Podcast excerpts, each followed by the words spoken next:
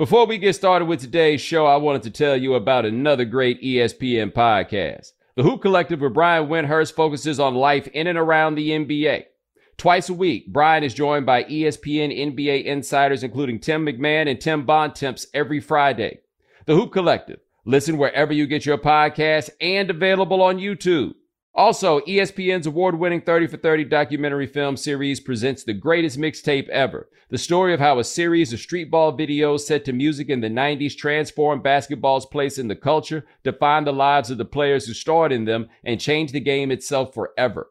Starting June 1st, stream on ESPN Plus. And listen to the companion 30 for 30 podcast, A Street Ball Mixtape, exploring the essence of street ball through a collection of legendary stories. Listen on Spotify or wherever you get your podcasts.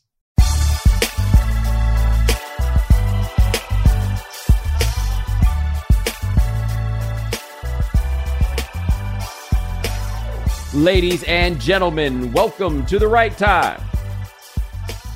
My name is Bomani Jones. Thanks for listening wherever you get your podcast. Rate us, review us, give us five stars. You only give us four stars. I'm inclined to believe you are a hater. Coming up on this episode of The Right Time. Oh, we already got an NBA free agency story. We're going to look at 50 years of Title IX and also your stories about your reckless friends. But first,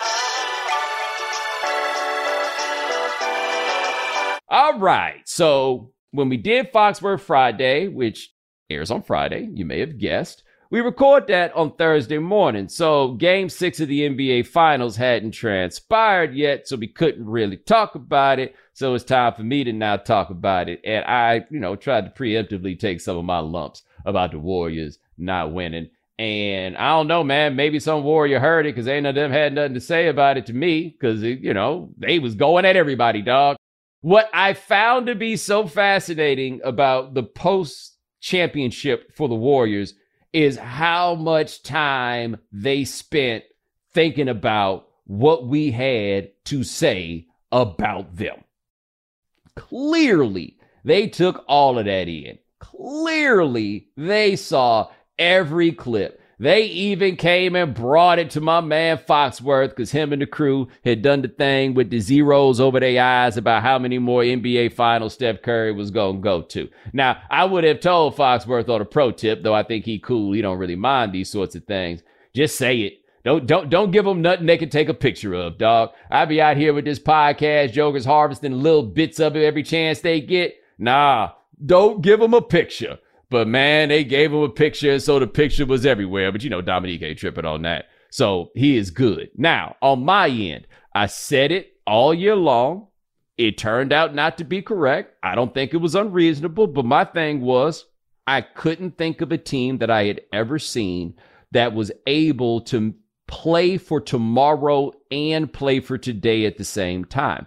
I also could not recall a team that was trying to keep its core together for 10 straight years without adding somebody that you would legitimately consider to be part of the core in those 10 years and still managed to win a championship. I ran through examples. I did all of that. The Warriors, as is their wont, don't give a damn about what I think about any of these matters. Yeah, yeah, it's just not them. That's just not that's just not their concern, man. They they they not they not into that sort of thing. And they pulled this off. Like when Joe Lacob a few years ago said they were light years ahead of everybody else and it felt so terribly arrogant. The fact that they won a championship with these guys is probably the greatest affirmation of what he had to say. Because everybody had time to catch up, and the Warriors even had time to regress back to where the rest of the league was. And they still won a championship, right? They won the championship with Steph Curry showing up in a particular way like I don't recall having seen before. Like I'm not going to rattle off all the stats for you. You can go ahead and find them. This was inarguably one of the greatest finals performances that we have ever seen. There's no way around it. And it came not just with the actual execution, but also with an aesthetic that I think for what we're talking about in terms of people being champions and stuff was highly relatable. That looked like a dude that decided they wasn't going to lose, right? He looked like that in game four. He looked like that in game six. Draymond Green showed up in game six like a dude had decided, I'm not going to come out here and embarrass myself again. And he did not even though Klay Thompson was five for 457 in the course of that game. It didn't really matter. They were the grown ups in the room. They were the champions. And they showed up in Boston like we are champions, and these little dudes over here ain't ready. And at just about every turn, those little dudes over there didn't look ready. Jayson Tatum, clearly not ready. Jaylen Brown, as ready as he could be. And I appreciated the fact that when it was time to get buckets, Jaylen Brown was like, look, I got to go to the rack, even though that dude ain't even really good at dribbling, right? But at some point, you got to look at what's going on at the other side and say, hey, we got to go get some easy buckets. We got to get as close to the rim as we can. We got to hold on to the ball because, of course, the Celtics did all the turnover stuff and everything else. But they didn't win because those other guys decided they were going to.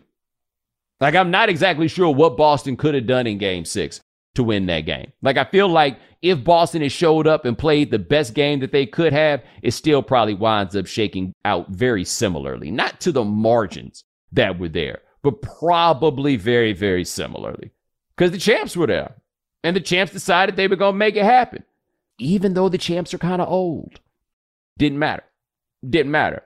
Now, what is interesting to me about the way that we handle playoffs and everything else, at least in terms of what has become the public discourse about basketball, is we're not good at staying in moments right? We have always got to get ready to take this to some step in the future or into some look into the past or whatever it is, right? So you think about after the first round of the playoffs, we got ourselves in this situation where you had the anointment of Jayson Tatum as superstar. That clearly was premature for us to do, right? But it's just like, oh man, we can't just actually talk about the basketball that was played. Everything has to be in this historical context. Like we are always in a rush to be the first person or the first people to declare that history was made or declare that there was some inflection point that had transpired, even though you typically need a bunch of data to like really know whether that is what happened.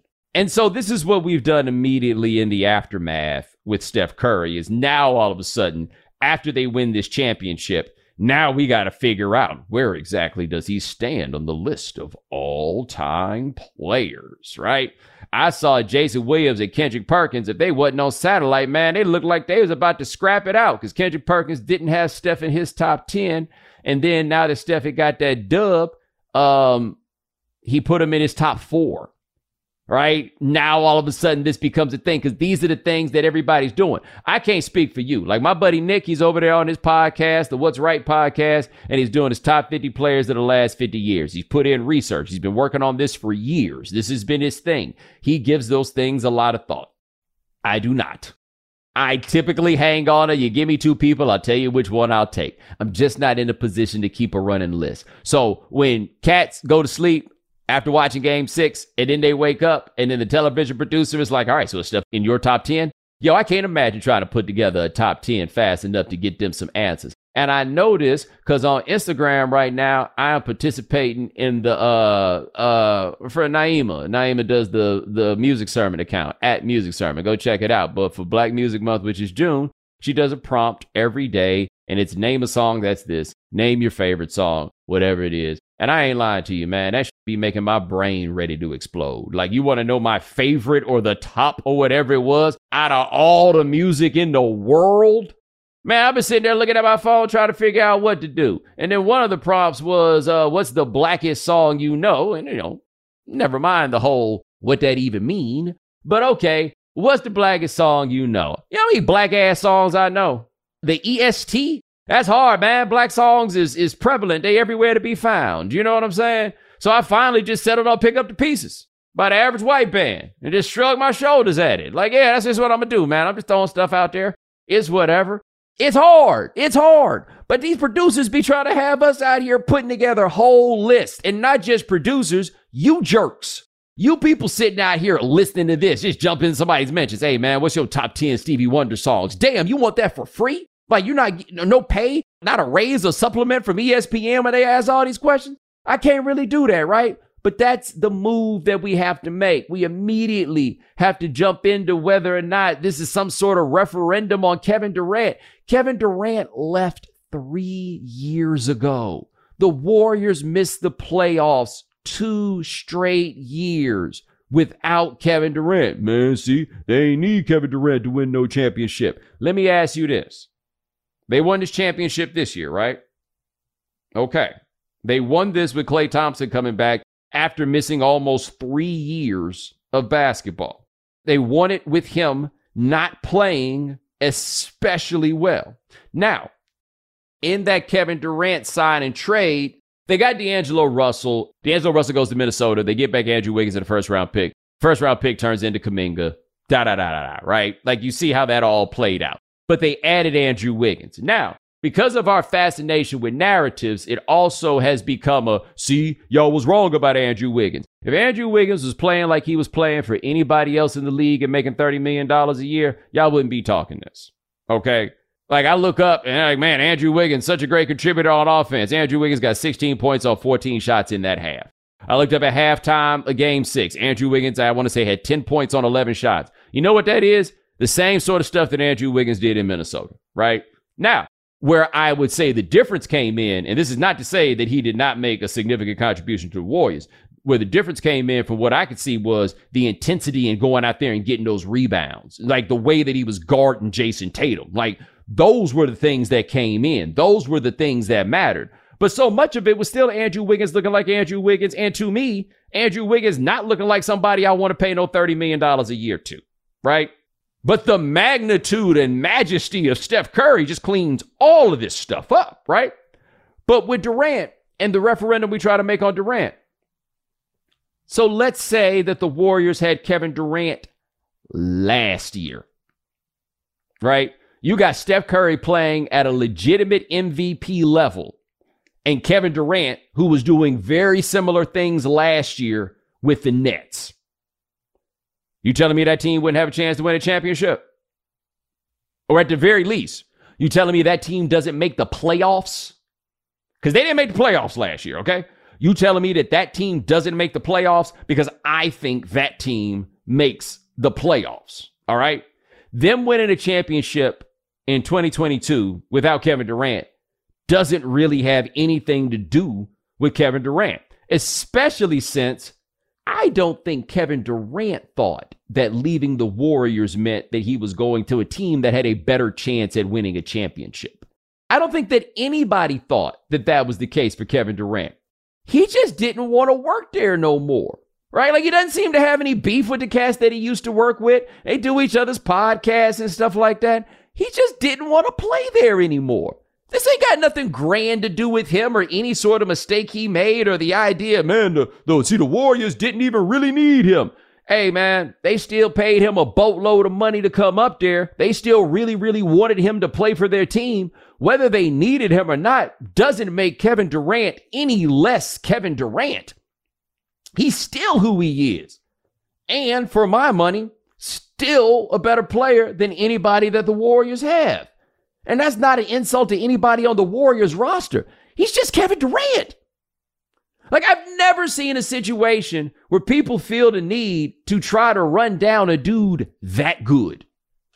Right? Like, he is in the space of good where I just feel like a lot of it is inarguable. Yeah, I know that he brought it on himself with the way that he went to Golden State, the way things went that last year, everything else. I understand where all y'all are coming from talking about that. But nothing about this season has to do with Kevin Durant. It has everything to do with the actual Warriors. It has everything to do with Steph Curry. And this is a thing I want to say about Steph that I think gets kind of lost in all of this. Has there been a better NBA player his size or smaller? Can you think of a six foot three player as good as Steph Curry. And I think they may list him officially at six two. But like this is the thing we talk about with like the Isaiah Thomases and the Allen Iversons, right? Like the for lack of a better term, pound for pound sort of thing. Who at Steph's size is Steph? Has the impact that Steph has, right? You know, and I got into trouble with the Warriors people when I was trying to make the point about him as system player, which I was trying to say the wild thing is he really is the system though, right? Like there's a system that goes around him and everything else, but it only exists because he exists. It's not like you can plug somebody else into it and then they replicate the results of it, right? What they are exists because he exists. I do think there's a back and forth between those two things that you wind up with. He is that guy, okay? Probably, or he's got a strong argument. Maybe top 15 players of all time. I know people are putting him in 10.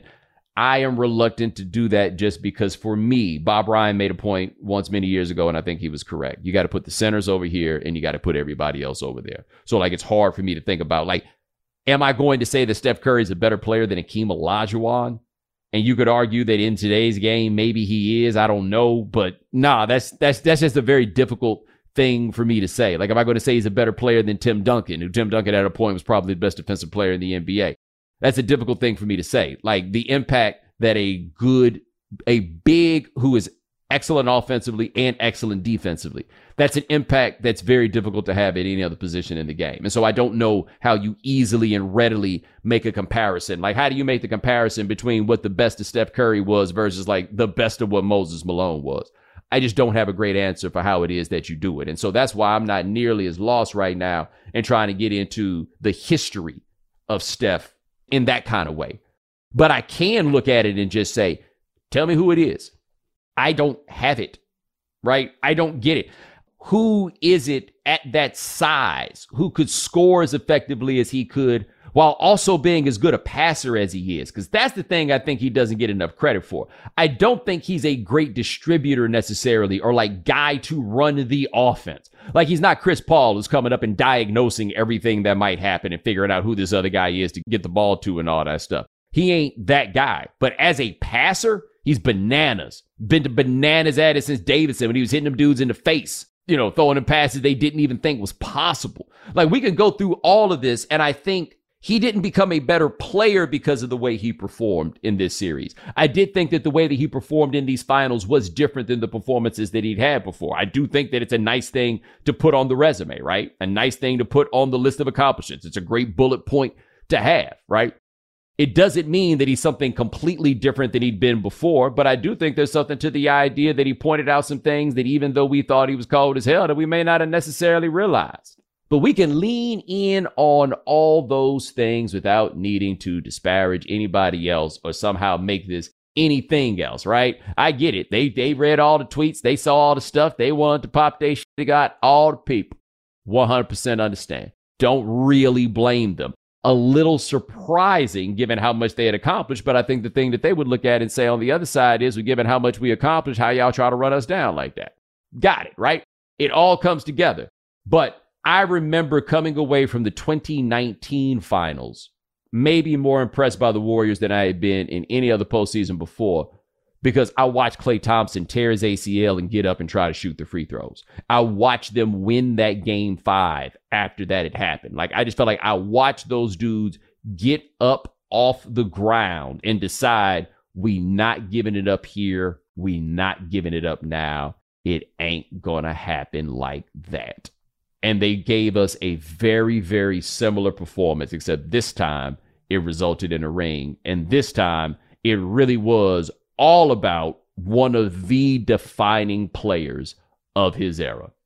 Give them all the flowers. They've earned them all. Nothing they do after this can affect them negatively in my eyes. Perhaps they can do things that'll get them into a more positive place. But they earned all the good things that they ought to say.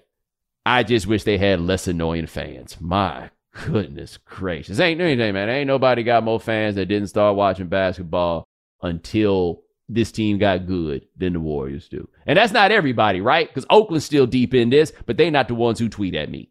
You know what I'm saying? They're not the ones that wind up in my mentions. Those folks, I be looking at them like, so tell me something else about basketball. Like they remind me of the people that's like, Eminem's the greatest rapper of all time. Who's number two? Well, I love all rap. I mean, it's no damn rap. That's how they be feeling sometimes. But that ain't got nothing to do with Steph. It is not his fault that we got to deal with the jerks. Steph, I don't hold those people against you. Spring is the best time to add new challenges to your training, just in time for summer and warmer days.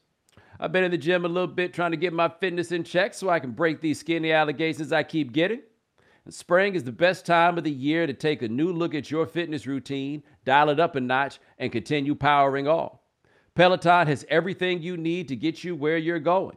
Whether you prefer to run outdoors, row, or ride at home, or strength train at the gym, Peloton has something for you. Peloton's varying class lengths were designed with your training plan in mind. Personalize your workout. Whether you'd like to add a 10 minute core session at the end of your strength class or take a 60 minute power zone ride to increase your endurance. Peloton classes are designed to help focus on your needs and goals while challenging yourself at every level. Now you can catch up on your favorite NBA games with NBA League Pass while you push yourself to new levels of fitness. Watch your favorite games and win your workouts with NBA League Pass on Peloton and visit onepeloton.com. Peloton All Access membership and NBA League Pass subscription required.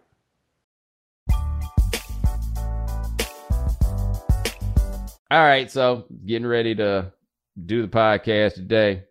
I was going to talk about Juneteenth and the way Juneteenth is being dealt with and uh, celebrated in the masses. Happy Juneteenth, by the way. Anyway, I've had a frustration with Juneteenth which I think I told you guys before, like when the Juneteenth first became a thing, that people are like, yo, how do you feel about, you know, like, you know, black people celebration now being the public domain for white people? I'm like, man, as a Texan, I didn't know y'all, we was even allowing y'all to get down at this at all. I honestly had no idea. Like, I didn't, okay, so this is what everybody's doing. Okay, cool. So then I look up at the television and, you know, various people got their Juneteenth packages, ESPN has theirs or whatever. And again, as a Texan, I've been to quite a few Juneteenth celebrations, right? Been to quite a few Juneteenth parties. At the ones I went to, I'm not saying this don't happen at none of them. I'm just telling you, at the ones that I went to, let me tell you a word that I never heard ancestors. You want to know some words I did hear? Brisket, watermelon, soda, maybe even fireworks. Cause we was just kicking it. We was just kicking it. Gabe, 4th of July coming up, right? That's in a few days. Okay. At your house, do you guys plan to read the Declaration of Independence? Y'all gonna do a prayer in the name of Thomas Jefferson? No. No, yeah, you're not gonna do that. Nobody gonna do that, right? Like it doesn't have to be so damn serious. Like my dad always says, it's about holidays, man. It's a day off and a chance to kick it, and so we just gonna kick it. And that's how I look at Juneteenth. But I also understand it's this day and age and everything else. But everything got to be so damn solemn, and that is not what summer holidays are. Summer holidays are not the solemn ones. We supposed to be out here kicking it. But I was also thinking to myself, I wonder what Kyrie Irving doing on Juneteenth. Just curious, just just curious, like what his Juneteenth party or celebration is, if he even gets down like that, right? He may have some conspiratorial explanation as to why it is that he doesn't engage in such things. Like that's just not that's just not really what he's doing. I don't know, but I had that thought, and then as I was having that thought about, I wonder what Kyrie doing for Juneteenth. Somebody sent me a text message and was like, "Yo, check this out," and apparently Kyrie Irving is at what is termed an impasse with the Nets about his next contract. This is from uh, Shams Charania of The Athletic that the Nets have reached an impasse. And so, you know, I did a little inquiry, figured some things out. And this is going to surprise you, but it seems that the front office with the Nets just really isn't that wild about Kyrie Irving. Isn't that something, right?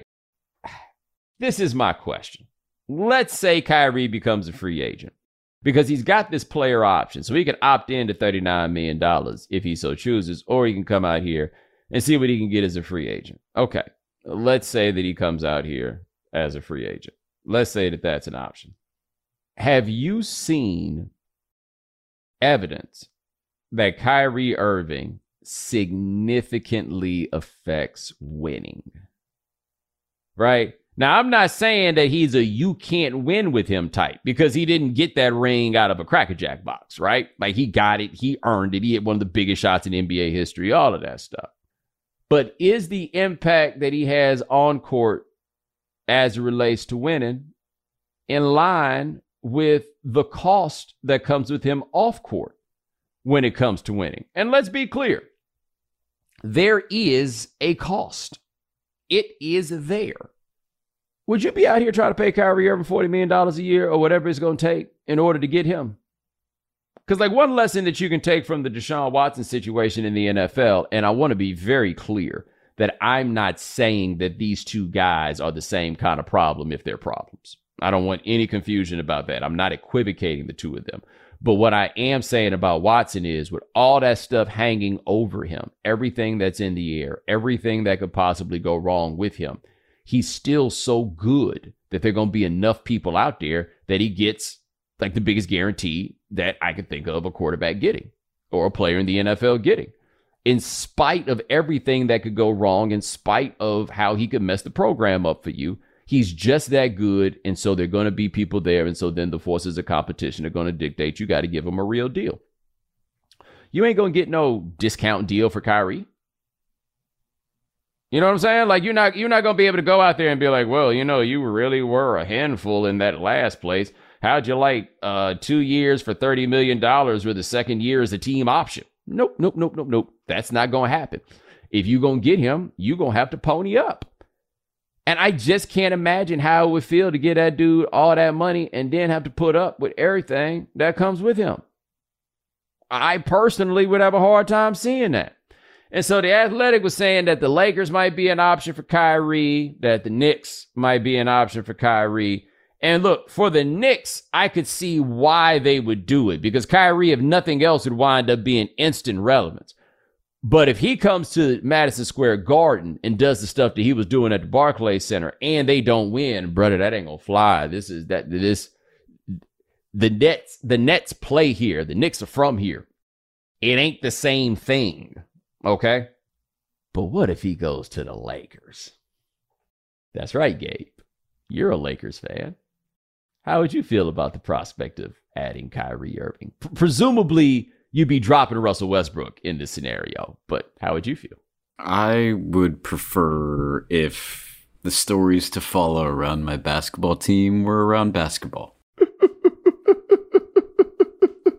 That's the thing. That's what you would wind up with. Can you imagine being LeBron James in your 20th year in the NBA and you back to putting up with Kyrie? I mean, so obviously any Kyrie to the Lakers move would have to be endorsed by LeBron. Correct. Why would he want to sign up for that at this stage in his career? So, the All Star game when it was in Los Angeles a couple years ago, was it 2019? I think I think it was 2019, 18 or 19, one of the two. I was there, and Interestingly enough, I was sitting in Nipsey Hussle's box. Yeah, yeah, I had a partner who had a partner who worked with uh, marathon stuff, and Nipsey only dropped in for like a moment, right? But yeah, I was like in Nipsey's box watching this. But the box was on the baseline. And it was, you know, they do the big production, you know, for the all star intros and everything else. And so my seat was behind the stage. So I could see the backstage stuff. And so this, in fact, it must have been 18. And I say it must have been 18 because I feel like the LeBron Kyrie, for lack of a better term, beef was still like at top of mind with Kyrie leaving Cleveland. And I watched those dudes and they was joking up like old homies. You know what I mean? Like whatever it was before, I think they're okay with, or at least LeBron thinks that, you know, they look to be friendly in that time. And I even remember when Kyrie was saying that he wanted to leave, he was still very complimentary of LeBron, right? Like it just felt like this isn't a situation that he wants to be in. And playing with LeBron James comes with a lot, but it doesn't necessarily mean the dude's got beef with LeBron James. So I could see them, like LeBron looking at it as like, yeah, we cool now. We could wind up playing together. And LeBron looking at it as, look, I run the offense, and Kyrie winds up where I think he's best, which is playing off the ball, which is also a conclusion I think the Nets came to once they got James Harden. Like, I could see the ways that LeBron could talk himself into this. But, dog, can you imagine? You got to deal with Anthony Davis and Kyrie. How many games the two of them going to play put together? Like, did you see this the other day? I was watching uh, First Take. And JJ Redick had come on and said the thing that he knows about Anthony Davis is Anthony Davis only plays if he's 100%.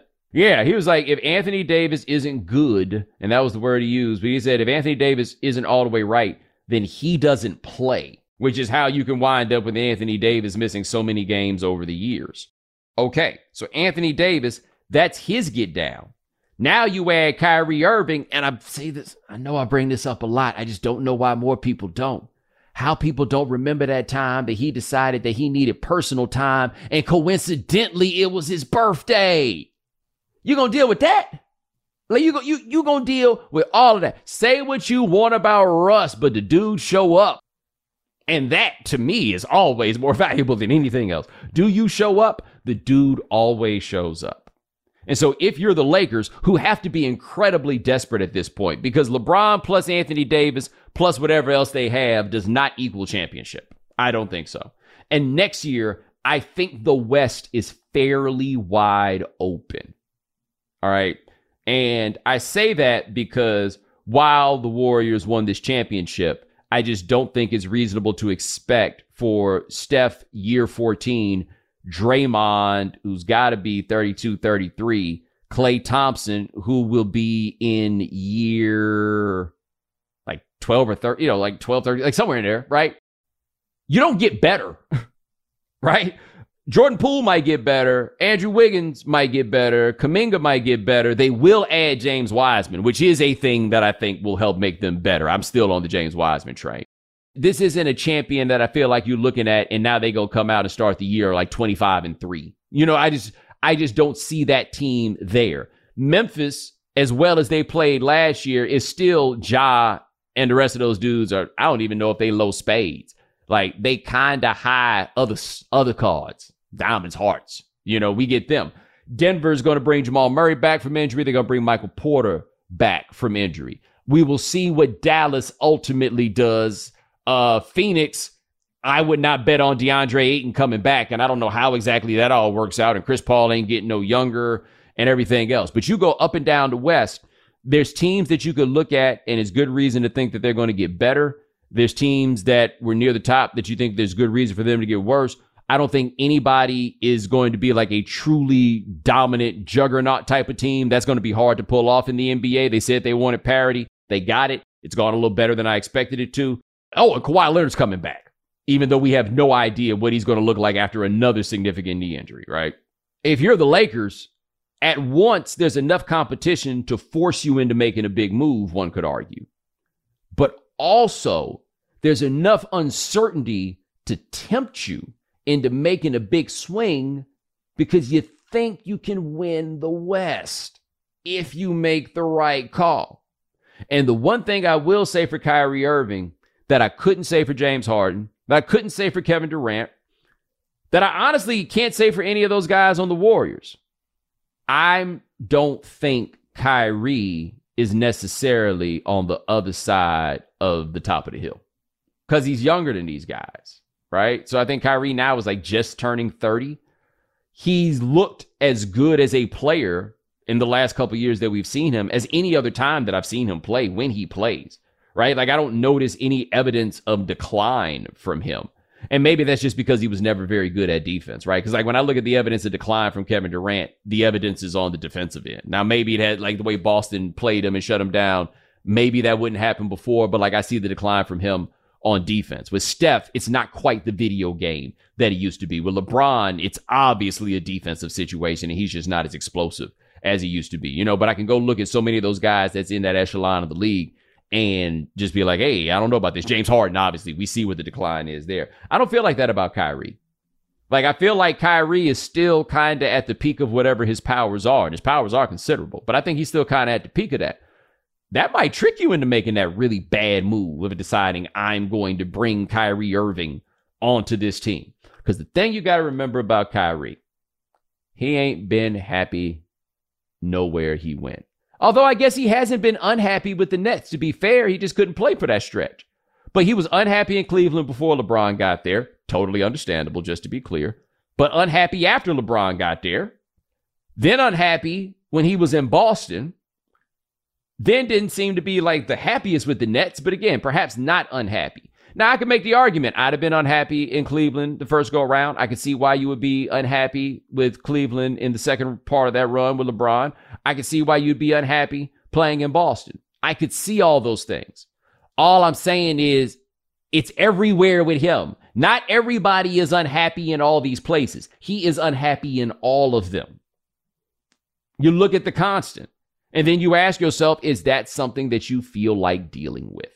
Is it worth the squeeze? And I'm not sure that it is. But look, man, we're going to find out.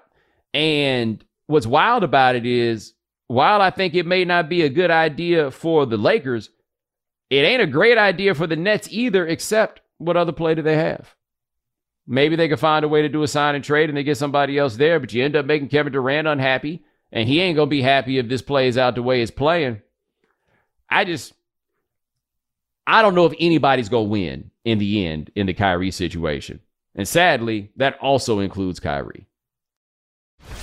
We know you can't be on top of all the news and information of the day. No need for the social media feeds. We got you. Now, if you haven't heard. All right, Bomani. So this month marks the 50th anniversary of Title IX, which was a law that was enacted to foster equality in college athletics, we thought it might be a good idea to show how Title IX is still very much at the forefront of things today, the sorts of impacts that it's made along the way, and what its future is here on the show. So, our three stories today are all Title IX related. Here is our first. This is Neil Paine of 538. You know, most sports fans have heard of Title IX, but they may not know exactly what it is. And in fact, sports was never really intended to be the primary focus of the legislation, which celebrates its 50th anniversary this month. All it did in 37 words was prohibit sex based discrimination in federally funded schools or education programs. But the effect that it ended up having on sports was profound and was really one of the early ways in which the law was manifested. In 1971, the year before Title IX was passed, there were fewer than 300,000 girls participating in high school sports in the entire U.S. This is at least according to data from the National Federation of State High School Associations. That number compared with the number of boys participating was just 8%. So there were really few athletic opportunities for girls really into the 50s, 60s, and early 70s. And that also was reflected in college sports. But within just a year of Title IX being passed, participation in girls' sports rose by 178% to more than 800,000. And in the first decade that it was in place, it rose by 100% year over year, roughly. So after a decade, girls' participation was 53% that of boys. This closed the gap in participation and opportunities, but it took longer and longer for things to reach some level of parity. For instance, right now, that number is 75%, or at least it was before the COVID-19 pandemic. And in college, it's even higher. It's 88%. Now, some factors are going to keep it from ever becoming 100% potentially just because of football. And football has incredibly large rosters compared with any sport that girls participate in. And football has really been at the crux of a lot of the controversies and debates around Title IX and how schools should be compliant within it. And that has led to some of the issues that we see in terms of resource allocation. The law states that there should be equal opportunities,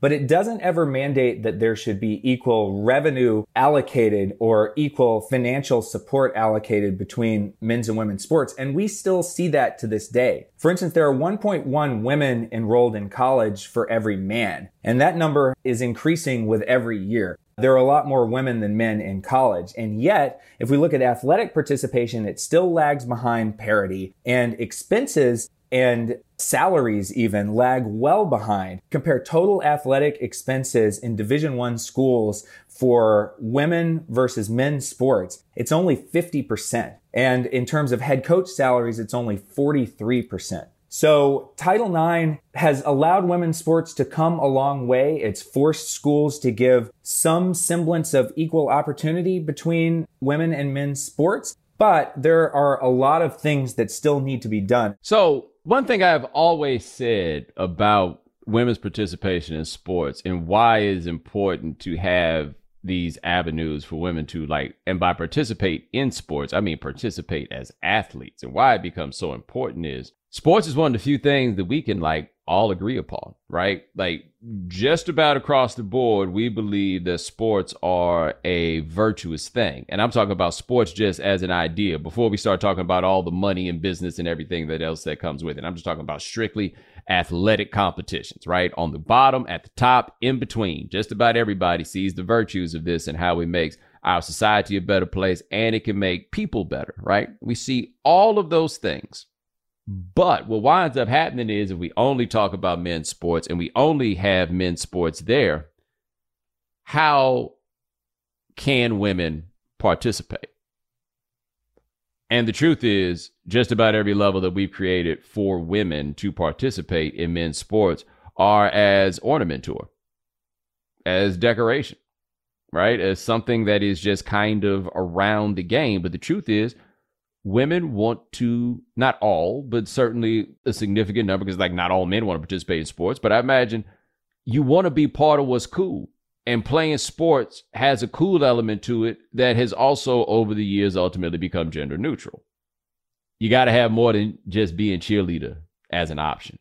Because all the other virtuous things that we talk about that you can get out of sports as a participant and make you a better person then you also depriving women of those things too if you don't create actual avenues for women to like legitimately participate in the competitions. So, as it relates to sports, Title IX was huge, huge, huge in that regard because beyond taking women from being spectators only, it also took away simply being decoration, right? Just there to make the men look good that's probably the biggest change that you needed to have or wound up having because the last thing this world needs is telling women one more time that all there is for them to do is go stand behind that dude. This next story talks a little bit about violations of Title IX in present day. This is Nancy Armour with USA Today Sports. Ahead of the 50th anniversary of Title IX, we decided to take a look at how schools are still shortchanging their women athletes, what they need to do to become better in terms of Title IX compliance or to actually fulfill the intent of the law as well as the letter of the law. We first in March took a look at spending disparities, how much more schools are spending on their male athletes when it comes to travel and recruiting and equipment. And what we found was that for every dollar spent on men, there was just 71 cents spent on women. Next, we looked at how schools are getting around compliance with Title IX, how they are using kind of fuzzy math to make it look as if they have more female athletes than they do. Some of these tricks are allowed, but it is things like counting male practice players for women's basketball as female athletes. It's taking one female track athlete and counting her three times, saying that she competes in both indoor and outdoor track and cross country, whereas a male track athlete is only counted once. When you take these things together, these manipulations, we found that schools created 3,600 additional participation opportunities without actually creating a new team, which is not what Title IX was intended to do. We also looked at what schools would have to do to get into compliance. And what we found was that the 110 schools that we looked at would need to add a total of 11,501 female roster spots to close the participation gaps. Now, when you spread that out over 110 schools, that's an average of 104 per school, which is basically the equivalent of creating a football sized team for women, which football doesn't exist. So you'd have to find other ways to do that, which schools are not doing. And quite frankly, they're not even trying. And this, when I hear that, reminds me of NFL stuff with like hiring black coaches if you were trying to find a way around the rule rather than to honor the spirit of it, I can just only conclude that you don't care. That's it.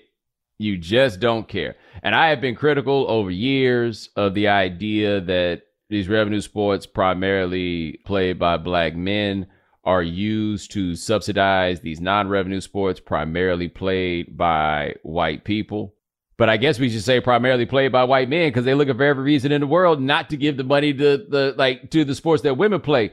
And even in cases where, like for basketball, for example, I believe that there's a value in funding and heavily subsidizing women's basketball. If for no other reason than if you engage women as participants again rather than simply as spectators, you're probably going to create more fans, like people who absolutely have to watch the next game or whatever it is. You're going to make more of them that way by doing that. Like that's again to me a great value in the support of that is even if you want to be cynical about it, this will probably positively contribute back to the bottom line for a whole bunch of reasons. But the truth is they don't want to do that. That's just not something that they're interested in. The stories that were terrible, where you talk about the NCAA tournament and the difference in accommodations between the men's tournament and women's tournament for the participants. And yes, you are absolutely correct, person over there. Well, the men's tournament makes so much more money than the women's tournament does. Dude, you're totally right. And they could also figure out something in the budget to find a way to do better by these women in these tournaments. And as I always say, you can always start by looking at the salaries of the people way at the top. I bet they could find something to make the gift bags nicer out of that money. Bet they could. All right, so this last story talks about what Title IX's future is in terms of possible changes to the law, which could be coming up here this month. I'm Bianca Quilantan, and I'm Politico's education reporter. The Biden administration is expected to overhaul former Education Secretary Betsy DeVos's rule that mandates how schools and colleges must respond to reports of sexual misconduct. The Biden administration's rule, however, will also codify protections for transgender students for the first time in Title IX, a federal education law that prohibits sex based discrimination. This is perhaps the Education Department's most closely watched initiative and its biggest legal target, especially because of the groundbreaking move to codify protections for sexual orientation and gender identity. Several states across the country have passed dozens of laws in the last three years restricting the rights of transgender people, including access to gender affirming care, using bathrooms that match their gender identity, and playing on sports teams. Some state attorneys general in conservative states are already threatening to sue over the rule, and there are some concerns on how well this will even protect transgender students. A key step to inclusion is using someone's pronouns. But in the courts, we're already seeing an uptick in lawsuits challenging that. School teachers and college professors have been suing on the grounds that using pronouns they don't agree with violates their First Amendment rights to free speech and the exercise of their religion. And one circuit court has already sided with them. While the administration has yet to announce when it will unveil its proposed rule, more than 200 education and civil rights groups have pressed President Joe Biden to release the law by the 50th anniversary on June 23rd. The rule was supposed to drop in April, but the Education Department officials told me last week that they still intend to unveil the proposal this month. I just want to make a point about the laws that we see going around about transgender athletes and all of these things. I do believe that there is a discussion that needs to be had, and I don't know how exactly to have it because we are, as a collective, are really bad at talking about these things, right? But I do think that there's a discussion to be had because I think that there are some ideas that some people think are flatly common sense and that the idea of a transgender woman participating in women's sports, for example, it runs counter to that where they are. Now, you may think the explanation of that is simple and like, oh my gosh, how do these people not know that? But a significant majority of the population doesn't for whatever reason, right? And so I do think there's a discussion that's going to need to be had to actually advance what we have going on here. But what's going on with these laws is they're just really being used by politicians, right? It's just something to rally the base around, basically, is how we get here. And if you have not seen it, when they tried to get one of these laws passed in Utah, the governor of Utah vetoed it. All right. I need you to stop and think about what I just said here. The governor of Utah, right? We're not talking about some out in Berkeley. You know, the governor of Utah vetoed it. And he put something out explaining why it is that he vetoed it. And a big part of it was he was like, dude, we got four transgender athletes in the whole state of Utah. Four. They talk about making rules for four people. That's it. Laws. We talk about rules within whatever. Laws. Lawmakers, people sitting in the house of the legislatures coming up with stuff like this. And it ain't got nothing to do with those people other than assaulting their dignity or trying to make it abundantly clear what you think about them. But there's not like a necessity of the issue that required that. And that's why the Title IX stuff to me becomes interesting and huge because these are people who obviously need protection and perhaps are maybe even the most vulnerable um, adults among us are them, right? I think there's no way around that. But these laws and everything else that you're seeing, even if you think there's something to it or there's a question to be asked, that ain't what them laws are about. Laws are just about the subjugation of people, right? So hopefully we get to a place where we can talk about this, and hopefully Title IX does something to actually provide protections for these folks. But the laws that you see it are just like, I don't know who you think you fooling, but I can tell you who you not fooling. Ya boy.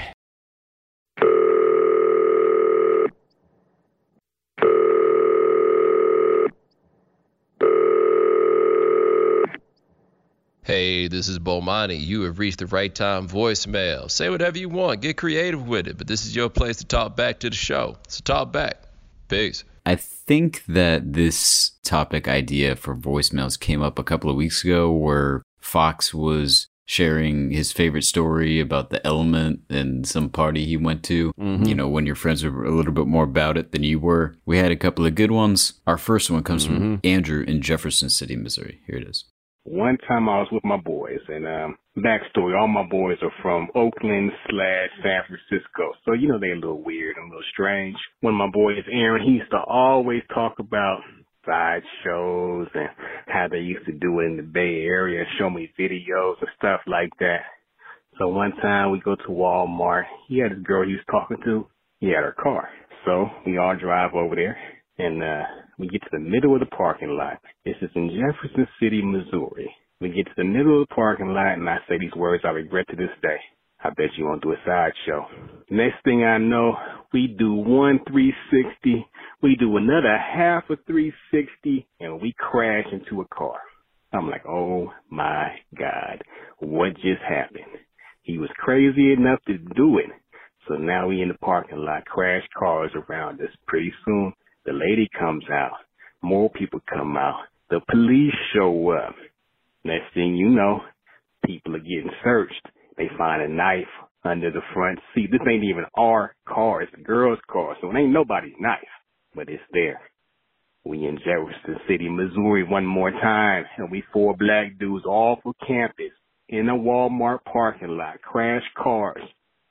White police is showing up, handcuffing people, Another dude from Oakland in the back seat says, if they say one word, I'm getting out and I'm flashing on the police.